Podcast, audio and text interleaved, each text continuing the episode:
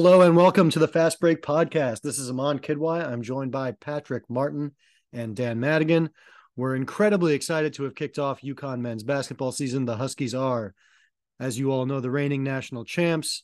They've raised a banner. And after Monday night, they have also started the season 1 0 after rocking the Northern Arizona Lumberjacks.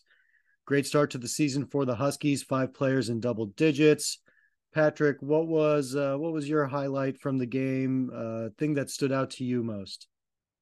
My highlight was Alex Karaban, future Klay Thompson imitator, as I as I am the hill I'm dying on, uh, making Andy Katz look really stupid for not including him on his his top ten sophomores list, because it really looks like that he has taken the leap, and he's going to be the guy. And led the team in scoring, led the team in plus minus, uh, rebounded well, got a little bit of small ball five, which I can't wait to dive into with you guys. And yeah, he he looked the part of like there's a leadership void. I'm going to take it. He's calling people into the huddles. He's barking orders around. He may not have like the fiery disposition that like Hurley has, or maybe Cam Spencer might have, but he seems to be kind of like the quiet leader that we've been seeking. That's going to be like the vacuum left by Andre Jackson. I loved Karaban. I loved seeing how he scored in so many different ways. And yeah, I mean, he already hit a career high. I am willing to bet, I think I wrote it somewhere, that he will probably surpass that career high at some point this season. Madigan, what was your what was your high from the game thing that stood out to you most? I, I do want to cheat for a second and just say, you know, seeing them raise a fifth banner for you know five banners since 1999 um, it does not get old. It's still an incredible thing to see. I know hurley and the team kind of downplayed like the ceremony and everything uh, but it seems like the players didn't know that they were getting videos from joey calcaterra and sanogo and, and hawkins and jackson and um, a lot of them were were pretty like i don't want to say moved but they were like really really excited uh, to see those guys and to get that shout out. So I think it meant a lot more than uh, they may have initially thought it would going into it, which is always cool. But um, I thought the team looked really solid top to bottom. I was kind of impressed with Hassan Diarra, honestly. Like he only played 31 minutes in the entire NCAA tournament um, after playing like a decent amount at times uh, for the whole, for that whole championship season. He very easily could have left and, and probably played somewhere else, uh, but he came back he played 21 minutes in the win over Northern Arizona. He looked comfortable, looked experienced. He was still playing, you know, really good perimeter defense. He might be the best perimeter defender that UConn has this year with Andre Jackson gone. So that could mean that he's going to get a little bit more burn uh, night in, night out. And uh, he scored a little bit too. He had six points. He had some nice floaters. Uh, didn't really turn the ball over. Had two assists, and um, he kind of is filling that like backup point guard goal role that the team is definitely going to need. Um, because as good as Stephon Castle is, as good as Tristen Newton is, um, there's definitely going to be times where they're both going to have to be on the bench. Um, Castle got into foul trouble early.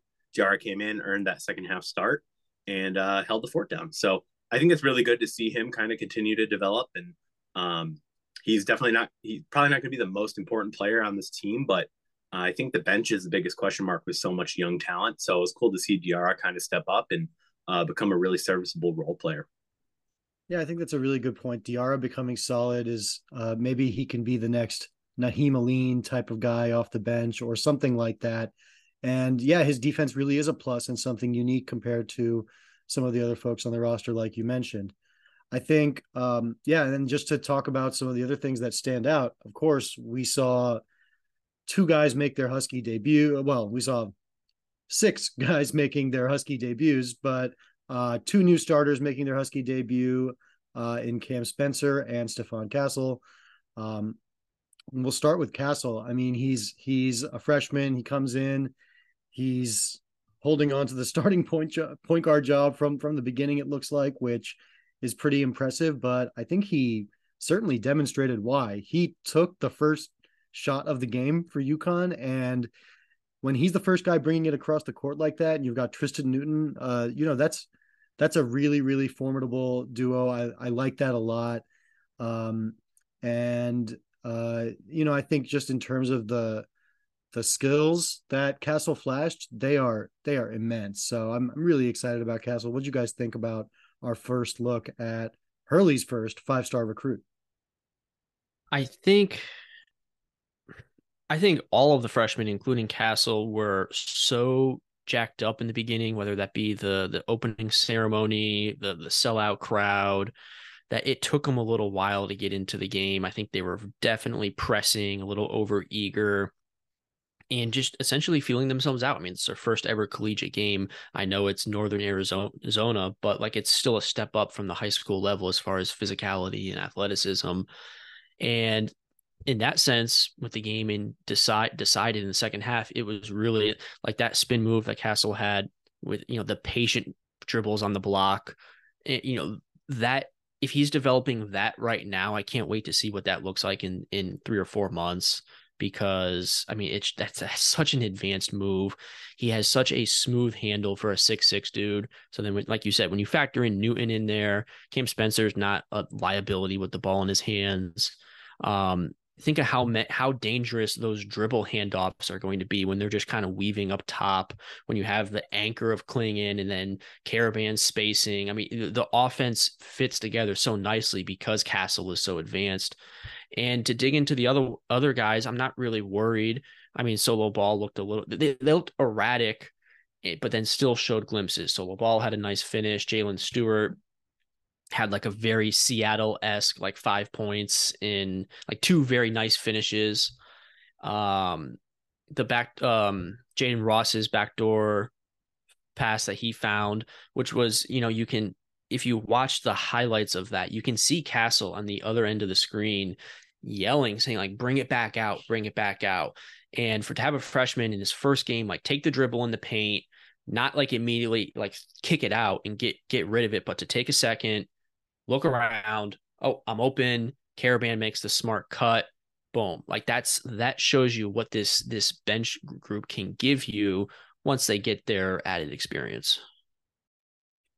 Yeah. Yeah. I was just really blown away by Castle. Like he doesn't look like a freshman. Just the the physicality and how filled out he is. I I, I think I can't think of the last time where UConn's had a big guard like that that could really step in and just be like a physical presence um, from day one. Like like you said, Patrick, that spin move when he's backing down uh, the NAU defender in you know garbage time still, but that's like an ISO NBA type move. That is not stuff that Shabazz Napier or Kemba Walker or any of the great UConn point guards that have ever come through here was ever able to do as a freshman, and probably not even in their you know upperclassmen peak of their powers days. Like it was just a different skill set. I think um, we like wanted Daniel Hamilton to do that, and it yeah. just never materialized. Right. And like he has the um he had some turnovers early, but it was almost because he was like too comfortable. Like he was trying to squeeze things into tight windows and um it's not him like doing stupid freshman things. It's him like feeling comfortable and like trying to get a little cute when you're up 35 or you know 38 or whatever. So not going to fault him for that and I definitely like he's not regarded as the best three point shooter. I think he's going to get a lot of open three point looks with so many weapons with Spencer, Karaban, uh, on the floor, they're going to have to sag off Castle a little bit. Um, seems like he can hit open threes, and I think that's really all he's going to be asked to do from the perimeter. Um, from the other freshmen, I was really impressed with with Jaylin Stewart. Uh, he looked a lot bigger than I thought he would. He was super long. I thought he could really guard like two through four, uh, and maybe even some small fives. Um, and he had that great finish in transition, like you said. Had a knack for kind of hunting the ball down off the glass, and I was just really, really impressed by him. I thought all the freshmen looked pretty solid. We didn't see a lot of Singare, but um, I thought all the freshmen looked looked pretty good. But Stewart was the one that honestly stuck out to me the most. I like Stewart and the talent that he flashed as well. And Solo Ball, I think, is another guy who can fit into that kind of like defensive energy guy, like like what you said about Diarra. Um, but he's he's I think a little bit more of the um he's he's supposed to be a good shooter as well. So I think we'll see about that. But uh, at the very least, uh, that energy defense kind of guy, and you can see how he would be, uh, you know, with his athleticism and length, really uh, sturdy and good in that role. Of course, we also have to talk about Samson Johnson. Uh, really, a, a, incredible breakout performance for him. He uh, is not starting after being the game one starter last year, losing the starting job He's now in this key role, though, backing up Donovan Clingan, even potentially maybe getting a few more minutes than expected with Donovan Clingan dealing with a foot injury. I think what we saw from him was incredible beyond just, you know, what's on the stat sheet, which is great, which is 11 points, five of six from the field. I believe it's all five of those were dunks. Uh, so we love that. Uh, we love an efficient uh, performance like that. And um, yeah, he did. He wasn't forcing anything. He was doing it within the flow of stuff, but they were able to feed him down there. The alley oop from Spencer to him uh, was an incredible early, you know, energy play that I think everyone uh, loved and needed. Um, but yeah, I mean, Samson Johnson, that's that's a very exciting prospect. If UConn has someone like that coming up as a big off the bench, they've got the same the same advantage as last year, uh, and that depth, you know, really really showing itself and and playing out well for that for the Huskies. I think the most important stat, if you look at the box score, the 15 minutes that Donovan Clingan played, like how awesome is that that you know that you can trot out Samson Johnson for 18 minutes there and he can give you that reliable rim running threat. You do not need Donovan Clingan. You do not for any of the sub 300 RPI teams. He's out there to shake off the rust and get ready for the conference, get ready for the the non-conference tilts. And the fact that Samson Johnson was able to provide exactly what Donovan Clingan provided last year is a incredible sign step forward. And look, is he gonna foul a lot? He seems like kind of like an over eager. Sometimes his positioning isn't great. He had two fouls in the first 30 seconds. But after that, he really settled into the game. And this is a dude who has not played, he's played what, a total of 15 games his first two years, some, some very, very small number. And very impressed with his, he, he, he you know, he, came in as like a raw basketball IQ kind of guy. And you, you, can see Luke Murray has schooled him on like how to set the screen, how to, you know, how to pin when you're rolling, where to catch the ball, um, you know, all those things he's been drilled up on, and you can tell he's not thinking out there on offense, which is you don't want what you don't want, you know, your rim running center to be doing. So once he gets used to the defensive schemes and the rotations, he's just going to be able to play out there. And there's no one you want like just playing there more than Samson Johnson because he's just an absolute fucking stud. Yeah, I, I mean, I remember when Johnson was a freshman. I I think I've said this in like our Slack or whatever, but uh, that first game that he played against CCSU, I don't know if I've ever seen someone at UConn look more lost on the basketball court, like just completely overmatched, overwhelmed by what CCSU was doing on both ends, like just completely just not up to Division One speed yet. And uh, for having only played like 115 college basketball minutes, that's like completely gone now. He more than held his own. Obviously, you know, yes, they're playing Northern Arizona, like a, a top or bottom 200 or whatever KenPom team, but um, the basketball IQ is there now, and the elite athleticism that made him such an intriguing recruit prospect is also there. On top of like what looks like 30 plus pounds of pure muscle, like he just seems to have improved his athleticism even more, which I didn't even think was possible they basically just ran the old Donovan Clingan, Clingan playbook for him uh, in the first like five ten minutes of that NAU game. Like same thing. Was like the dribble handoff or the screen, like right above the free throw line, cut to the middle of the hoop, lob, slam. Like for him to be able to just step in and do that, given the last time we saw him uh, in extended minutes, he looked pretty lost. I thought was really impressive. And um, he's always shown flashes of just being a natural shot blocker. So, like you said, Patrick, if he can stay out of foul trouble, he's going to be a tremendous asset. Um, I was under the impression, and when he played as a underclassman, I thought of him as more of like a stretch four, like floor stretcher type of shooter. Um, didn't look like the case when he took a three pointer uh, in the NAU game. I think he was just kind of stuck between like whether he should shoot it or pass it. It, it didn't look comfortable at all. It looked like it looked like he was like told not to shoot anymore in the off season. It's like, well, I'm open, I kind of have to shoot this. Yeah, like I, that I was he, weird. I think he, like all people, like we all like to bill ourselves as, as a stretch four, you know, or, or a stretch five, and yeah. Uh, I think I think we all like to think of ourselves as a little bit more having more shooting range than we believe. Um, but anyway, I I think um, I think he is known to have a little bit more shooting ability, And actually, I was going to say it, it is kind of a different situation from last year with Clingan uh, for a couple of reasons. He's got a different skill set as Clingan. Obviously, I think he's a little bit a uh, little bit more of a runner. He's got stamina. I mean, he played the 19 minutes in this in this game. That's not something Clingan as a freshman last year would have done.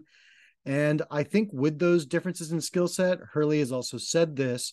Uh, there's a possibility we're going to see Clingan uh, and Johnson on the court together, which is something we did not see with kind of the the two bigs that we had last year.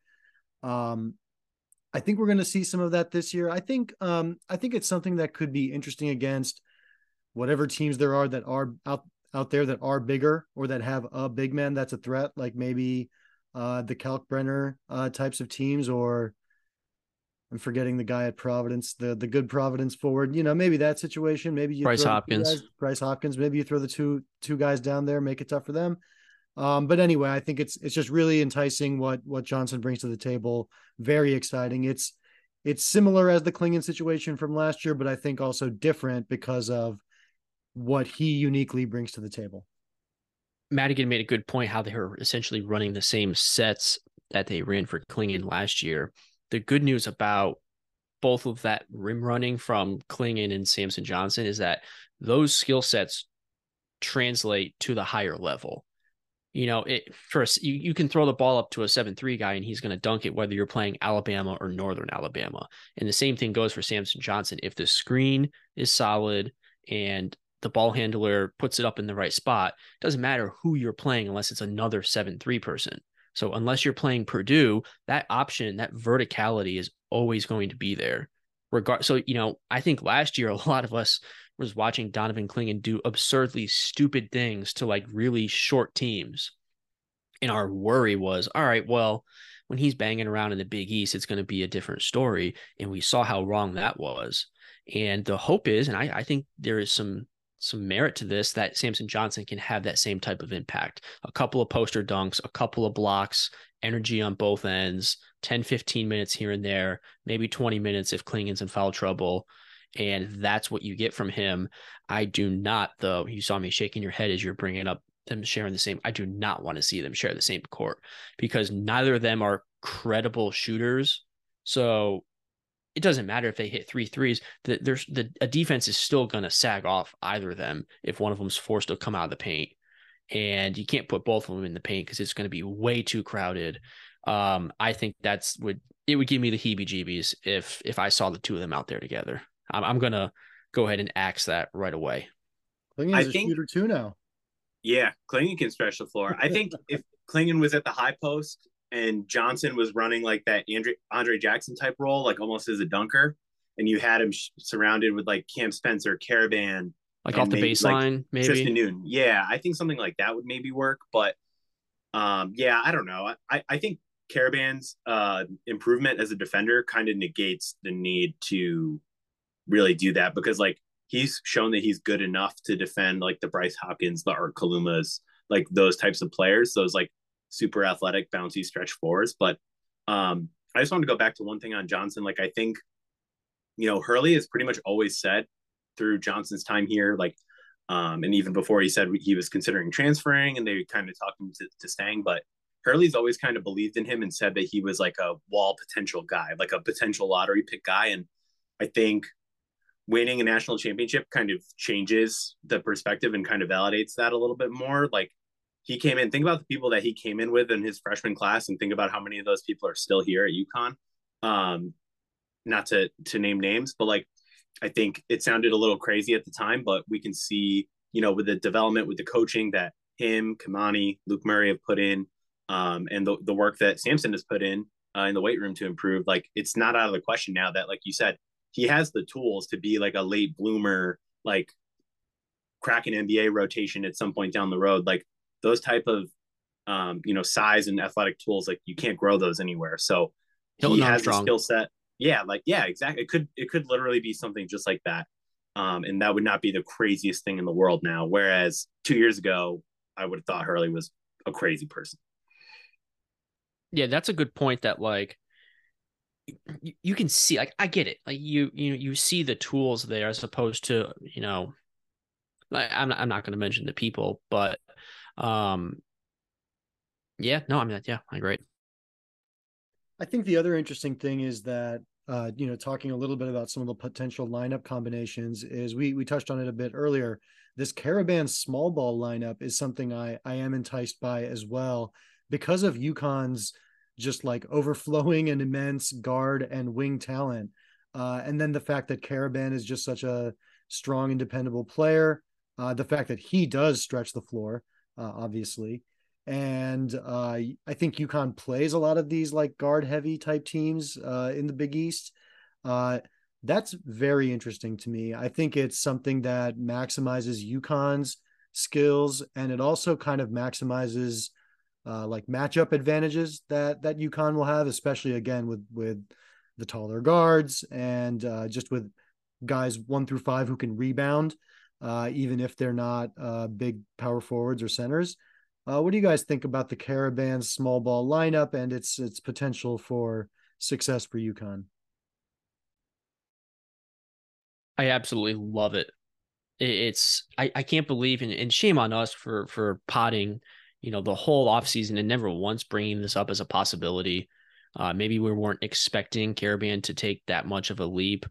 Um, but and I need Madigan's help for this about like who they put around it. But it, like you said, it maximizes UConn's strengths this year, possibly. And when you add in the switchability of everyone one through five, like that is modern basketball these days. Everybody can shoot, everybody can switch. And yeah, no, but and so I what I try to figure out is who do they put around him? And off the top of my head, I think maybe like you need Castle, Newton, maybe like a Jayden Ross or Jaylin Stewart, and then Karaban, or do you do Diarra as well? I, I I need someone to jump in here and kind of round that five out for me. I think Diarra has to be in there for now, but I think Jaylin Stewart like maybe two and a half months from now is like the ideal small ball four um, to to like complement Karaban because he's athletic enough where I think he can kind of take on the the five or guard the one like on a switch or anything like that. But um, I think it's probably Diarra for now, like on top of who you said, but maybe later on uh, there's like a Ross or a Stewart or solo ball. Hurley's been huge on uh, solo ball defense that he brings um, taking over. So there but, there's options. It's it's a really fun scenario that I didn't even really notice either. I'm I was watching the game and then all of a sudden I looked and didn't see Clingan, didn't see Samson, and I was like, oh, Karaban's at the five. That's that's really fun. And like NAU doesn't really have any size, but that doesn't mean that they're not going to roll this lineup out for for stretches. Like Hurley said, it was due to foul trouble, but I think they may have kind of like stumbled into something that they might actually end up using uh, a little bit against certain teams if the matchup's right and UConn's backcourt of Newton and Castle, they are both plus rebounders. Like they're both going to average potentially five, rebounds a game. And that's what you need when you have a small ball is you need gang rebounding. Like I think back to those 2014 teams when like the first person in the air off the glass was like Shabazz and Boat getting those rebounds. It was just like absurd how they were cra- cla- crashing the glass with such athleticism. Uh, now it's a different situation. It's more of a size based thing with with our current guards. Um, yeah, no, I love that. Maybe like you put those two with Cam Spencer and then uh, Jayden Ross if he you know shows a nose for the ball. Uh, we haven't really talked a, a lot of crab cake or Cami crab cakes here. Let's uh, w- what are our thoughts there? Because it was a uh, he didn't need to do much, but I mean, where where where do we fall here? I will say that uh, you know, just based off of what we saw offensively uh, he's he's clearly a smart player. Uh, Hurley had appreciation. He led the team with five assists. Hurley mentioned he had appreciation for his passing, the way he moved the offense forward. Um, he's he's probably not uh, the strongest defender on the team or at the perimeter. Um, and I would just add that Karaban mentioned, you know, he's the kind of guy who could hit, you know, eight or nine threes in a game and and really be UConn's leading scorer at some point in a different game. He just did not do that this time. Uh, so yeah, I mean, I think so, solid start for him. Uh, but you know, we it took us this long to get to him, but uh, I think the you know the competitive nature and uh, just being an experienced player, uh, being a smart, smart, reliable player, that's what he brings to the table. And that's what he he brought and did for UConn. Yeah, I think I didn't realize that he led the team in assists until I took a look at the box score. But the two things that really stood out to me were how well he just fit in that offense. Like it looks like he's been there, you know, with these guys for for two or three years now. Like he really was just like a seamless fit. And the fact that you know he only took four or five shots, had eight points, and you know had five assists. He was willing to pass the ball as a grad transfer who you know probably got some sort of you know NIL money to to to come here. Like he was a hot shot portal product for him to kind of not jack up threes and just kind of go with the flow on the offense. I think is really cool, and I think that's kind of a sign that this might work. Like he might be able to slot into like a more limited but still effective Jordan Hawkins type role. Um, defensively, I, I did not think he was great, but um, everyone, you know, the team, the players, coaches have said that he's a good defender or at least, you know, a serviceable one. And um, he is definitely not used to playing with Donovan Clingan, right? He probably had like a handful of practices with him. That completely changes how you approach defense. And, you know, there, I heard something about like, you know, James Harden, uh, you know, there's not a system like I am the system. Donovan Clingan is the defensive system. Like this is classic UConn defense. Like we're funneling, we're, we're UConn's crashing hard, letting guys blow by, and trying to get through, uh, get a shot over Clingan in traffic. And you know, usually it's not working. But um, I'm going to chalk it up to that because I think he's a really smart player. He reminds me a lot of Karaban in a lot of ways, just a little smaller and a little quicker. Um, but I think he's going to be a great fit in this offense. And Karaban's exactly right. He, you can just tell that release is so quick and so pure. He's going to have a few like 20, 25 point games with six, seven threes uh, this year. He's he could really be like a microwave scorer for this team. I think you can make the argument that he was told to to be more of a ga- a riverboat gambler on defense. You saw a couple of those mat- matador swipes of like you know like hey go go take risks go for steals because you've got the the Goliath you know the Goliath there protecting the paint. Um, but yeah, well you know we're we'll see where his defense goes. Um, and I think like you know his competitive nature um will fit in well and then i also think that like having a that third ball handler is so important. One turnover you know tristen newton and you know stephon castle's going to have freshman mistakes. Tristan newton is a little loosey goosey with the ball as we saw you know sometimes last year. To have that third steadying presence of like he's never it may not be the go-to bucket that you need but it's going to be calm the you know get get everybody in the right spot find a shot for somebody that you need um you know the offense you know the first look breaks down okay he gets it brings it out run another screen and roll and kind of create something off of that is so important to have because that's like you know yes, he provides Jordan Hawkins his shooting, but that's what made Andre Jackson so important is that he could initiate something anywhere on the court. And I think that's kind of like an underrated skill set that Cam Spencer has. I, I think the thing with Spencer too is like I was just looking when you were saying that like he's 90 percent free throw shooter last year. Like if he can even play serviceable defense, that's going to be such a factor closing out lineups, uh, uh, closing out games. Like he'll be in that final lineup um, just because having him and Newton in the backcourt is going to be, you know, that'll be a huge, huge thing to close out games. And I think the biggest thing for this year for this team with defense to keep in mind is that it's probably not going to be like last year. Like it, it seems like this UConn team is going to be probably a little heavier on the offensive end, like a, maybe a little similar or stronger, and probably a little weaker on the defensive end. There's just it's just really hard to replace quality defenders like Sanogo and, and Andre Jackson, who like maybe the best perimeter defender that's been here like in the 2000s. So um, it's just really hard to replace that. And I think the bar will be a little lower. And I think, you know, UConn fans, everyone else, we're, we're kind of spoiled with how incredible the defense was at times because it really was just like stifling. Um, and it might not be like that, but the hopes are that it'll be good enough um, to to stay in and you know the offense can continue to carry the team, kind of like it did uh, its stretches during the NCAA tournament. I mean, the defense was always good, but the offense was just really lights out for the entire run. So I think that's just something to keep in mind um, as we get further along into the season. You won't have like a statistically bad defense as long as Clingan is is back there.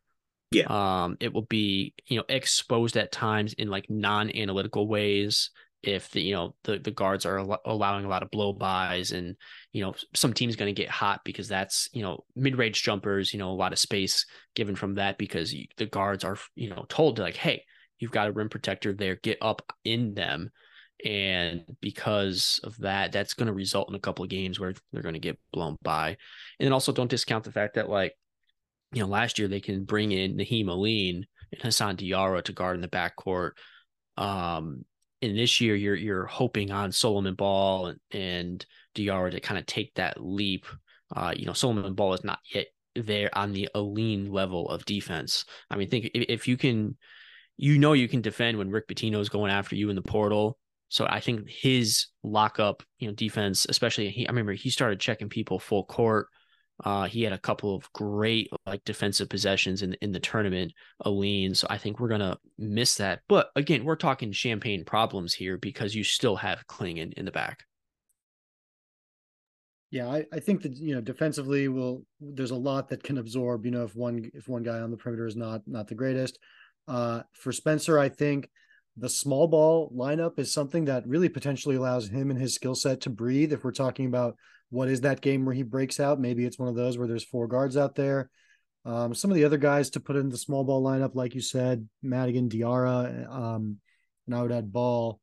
Um, but then again, you know, b- back to Spencer. He yeah, he took only three shots the entire game. They were all threes. He was two of three. So uh, you know, solid, efficient outing from the floor. And I think in this case, just the matchup dictated that UConn go down low as much as possible.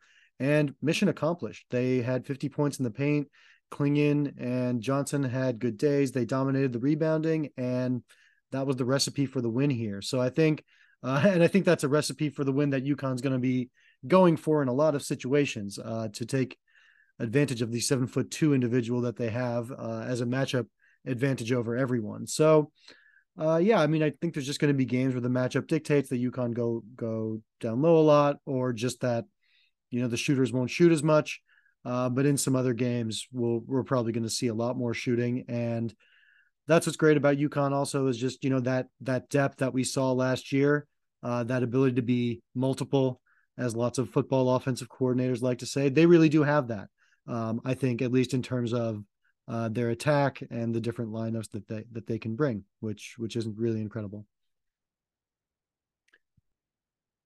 We are going to move on now to Huskies in the NBA. We've had a little bit of action to the NBA season, and one quick update, which is that in October, our dear friend Joey Calcaterra uh, lived up to his name and signed a, his nickname and signed a G League contract with the South Bay Lakers. So Joey California is back in California. He's in the Los Angeles Lakers organization on their G League team. So that's really exciting. We uh, got a got a glimpse of Joey uh, in the video uh, at the banner ceremony, which which I thought was nice to see. Um, the real highlight, though, for the Huskies in the NBA was Jordan Hawkins. He dropped 31 points Monday night. Same night, the Huskies raised the banner. Inspired performance from him, perhaps. Uh, that's awesome. There's only two. There's only two rookies in the NBA to score over 30 points in a game. Wembanyama and Jordan Hawkins. That's pretty awesome. Uh, what what do we think about uh, the Hawk dropping 31 for the Pels? Been following his, you know, the, the Pelican social media presence. They freaking love him there. I and I don't know if it's the Swin Cash influence, which we'll get into here in a second, but all the you know the the his teammates are gushing about how he has like the greenest of green lights. Um, he's he's not getting down on himself. You know, he had a couple of off shooting nights, and his everything has you know progressed in what the first two weeks of the NBA season to the point that he's already getting starters minutes when just one person goes down. They're running plays for him. Um, he's doing the same types of things that we saw in the NCAA tournament with like the step backs, the pump fakes, in the in the one dribble pull ups. That is some next level shit that Grady Dick wasn't doing. By the way, Toronto, can we just no, the, you know, Grady Dick is the best shooter in, college basketball. I think Jay Bilas said, come on, we're seeing it very clearly that, you know, Jordan Hawkins was the best shooter in, in the draft. He basically just kind of kept the heater that he had in the NCAA tournament and just kind of rolled that into his first, uh, you know, NBA season as a rookie. And he's just been tearing it up. It's really cool to see. I know um, in the video when he was speaking to the team at Gampel, he was like, "Oh, I couldn't be there tonight. I had to go take care of some business." And then he goes out and he drops 31 points and that's just like Amazing. unbelievable swag, like just the coolest thing ever. And then um I think yesterday the Pelicans posted a video of Swin Cash, UConn legend, uh, calling Hawkins over after practice, uh, making the whole team watch like a Hawkins like it was like a probably two three minute long highlight tape, which is unbelievable. Oh, it was so great. Like I, you know, watching Zion Williamson Williamson look look and see what a national championship looks like. Oh God, I mean, all those guys. It, it was oh, it was so good. And it's just well, so cool to see them with their ring. You know, with Swin with with uh, Hawkins holding up his his rings there, and um, kind of a really cool like full circle moment. And I know New Orleans has had all sorts of weird things happen as like an NBA organization, but I do really feel like at least Jordan is in good hands as long as Swin is there, and I feel like that's good for everyone's like development going forward. So very cool to see. Yeah, for said- the listeners who maybe don't know, Swin Cash is a is a front office executive for the New Orleans Pelicans that that was basically it. The only other one was Andre Drummond crossing the 10K mark for career rebounds, which is quite impressive. Good for you. Keep getting those bags, Andre Drummond. I found the Hawkins stat. Yes, yes, Patrick. It is uh, his 23s made in his first seven games is ties the rookie record. Ties the rookie record for threes made in the first seven games. All right, that's, that's pretty good. You know what he's doing? He's living up to the comp the crazy irresponsible NBA comp that I made this this summer, which was taller Steph Curry. He's he's really doing it. He's he's he, I think he's well on his way. Uh, so maybe I have a future as a as an NBA scout or analyst. Uh, hit me up, uh, folks, if if not. But uh, yeah, it's awesome that Swin Cash is an executive there. It's awesome that she was able to do that, and it, it was really good to you know see those guys on the video screen uh, for the championship, uh, for sorry for the banner raising. Anything else on UConn guys in the NBA? I guess we should talk about James Bouknight. Speaking of, um, Charlotte has said they will not pick up his uh, option. Is that is that what they call it? The option. Um, they will not pick up the option, and so he's going to probably hit free agency and we will see about his future in the National Basketball Association after that. I think the best you can hope for is some team to take a flyer on him and know, get him the get him the supervision, the you know a, a role model, a mentor, um, and kind of it sucks to say this for someone who was in the lottery, uh, what two three years ago, but like you do have to build start from the ground up with him, um, and yeah, it's, it's it stinks because you know we saw how talented that dude was, and we thought he was only really scratching the surface in those two years. Um, I you know, I don't want to make any kind of comments of like, oh, he should have stayed or, or, anything like that. You know, no, definitely that, not. That's way out of our our pay grade there. Um, but yeah, you just hope he turns it around because that dude had just a limitless potential. Yep, shout out Adama Sanogo hanging on. Shout out UConn women's basketball for their win over Dayton.